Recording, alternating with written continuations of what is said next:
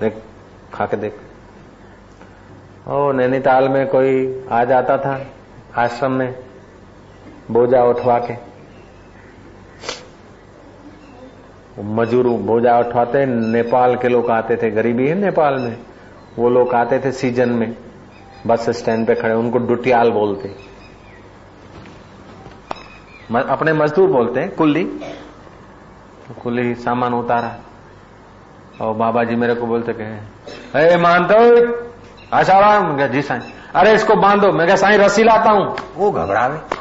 साईं अंदर कुटिया में जावे और मैं रस्सी लाने के लिए ढोंग करूँ। वो मजूर घबरावे। जो दो रुपया लेना था वो भी ले लिए बिना चलने की सोचे। मैं उसको रोक दूँ ठहर जा अभी रस्सा लाते ठहर जा। बोले क्या बात है? मैं कहा नहीं ठहरो। गुरुजी ने आज्ञा करा तेरे को बांधेगा। इतने में स्वामी जी आ जाए कि इधर हाथ ले मिठाई। मिठाई खाता है कि नहीं तो बांधेगा? बोले मुझे खाया। आगे, खाओ, चबा के खाओ। देखे, खाना जानता है कि नहीं? अरे, जानता है। अरे आशारा नहीं तो मिठाई खाना जानता है। रसी मत लाना। मैं क्या साई छोड़ दिया मैंने? अरे, मिठाई खाना जानता है। चबा चबा के? पुड़ी का दे देंगे। घर में जाके दो दिन खाना थोड़ा थोड़ा रो।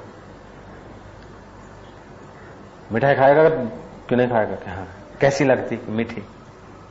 लीलाशाह की मिठाई दोपहर को भी मीठी रात को भी मीठी सुबह को मीठी शाम को मीठी मजूर चाहे अपना अर्थ ले ले लेकिन हम समझते थे कि लीलाशाह बापू का ज्ञान जब विचारो तब मधुर वही लीलाशाह की मिठाई है तत्व ज्ञान जब सोचो जब या मिठाई मिठाई ગમે એટલી ચિંતામાં ગમે એટલા ભયમાં ગમે એટલા એમાં આવી ગયા તત્વ જ્ઞાન में आ जाओ लीलाशाह बापू की मिठाई में मधुरता आ जाएगी ओम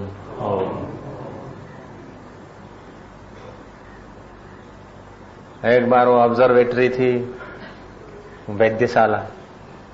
चाँद तारों का फ़ोटो लेते हैं, अंतरिक्ष की रिसर्च करने वालों के आश्रम के एक आधा किलोमीटर दूर। तो नैनीताल का वो देखने की प्लेस है। तो कुछ जबलपुर के लोग आए थे, वो देखने गए थे, लेकिन उलझ गए। उस समय बाबा जी पत्थर इकट्ठे कर रहे थे और हम भी उनके तो सिंधी लोग थे। उन्होंने सोचा कि ये नन खाखड़ी, पूछूँ। सिंधी में बात करा। मेरे को बोला है कुल, इधर आओ। और कपड़े तो ऐसे थे कच्छा और ये ऐसा चादर ऑब्जर्वेटरी कहाँ है? मैं क्या, ओ, सामने दिख रही है ना उधर से जाके। तो माइया भी थी, बच्चे भी थे, सैलानी लोग थे। किधर से पगडंडी जाएगी, कैसे देखेंगे? वो साई ने कहा ठहरो ठहरो, भाई, मैं, हम दिखा देता हूँ। चलो मेरे पीछे पीछे आ जाओ। वो साई आगे आगे चले और इन्होंने पगडंडी पे लाइन लगी। तो आगे तो इंजन और पीछे अपने गार्ड वो माइया अंदर अंदर बोले वो मुँह कूली डिस जाए, वो मुआ कूली दिखता तो बूढ़ा है, लेकिन चलता तो तगड़ा है। वो साई जी तो मज़े में अपना साई सुन रहे लेकिन गाड़ी चल रही, मेरे से सहन नहीं हुआ। मैं क्या हमारे गुरुजी के लिए ऐसा मैं सुनू? ये तो मैंने उनका हाथ पकड़ा, आदमी का। मैं क्या तुम सिंधी हो? हाँ। कुली तुम भी सिंधी लगता है? मैं क्या हम भी सिंधी है।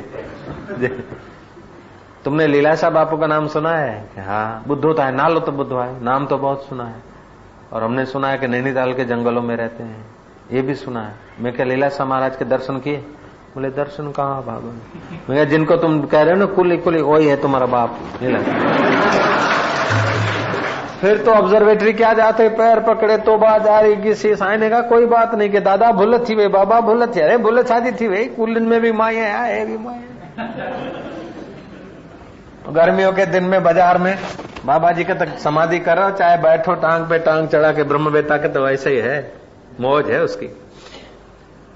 तो जहाँ बसें आती है ना, वहाँ कहीं बाबा जी बैठे थे। सब नज़ारा देख रहे थे, खेल। बसें आई पैसेंजर है फिर तो कुली कोली फिर स्लम पीते हुक्का पीते बीड़ी पीते गपसप लगाते। आपस में झगड़ पड़े और साईं देख रहे। झगड़ा किस बात का है साईं ने देखा कि इसने कम, इन लोगों ने कमरा लिया है। और कमरे का किराया है बत्तीस रुपया। और ये है पंद्रह। दो दो रुपया निकाला है।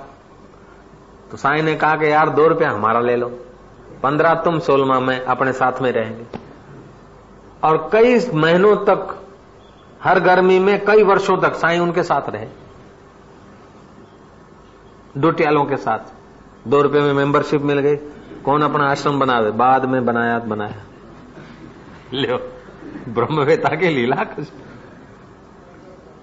बस स्टैंड पे नहीं, मजदूरी करते हैं। नैनीताल के इलाके में जरा जाड़े होते हैं, उनको डुठियाल बोलते हैं। कुली कुली समझते ना आप? लाल कपड़े खमीस के बिना का कुली समझ लो। उधर लाल कपड़े नहीं पहनते। पंद्रह तो वो कुली, दो दो रुपया निकाल। और सोल में ये कुलियों के बाबा मेंबर हो गए, उनके साथ रहने लग गए। लियो हाँ ब्रो तुम ब्रह्मवेता को कैसे तोलोगे? तस्य तुलना के न जायते?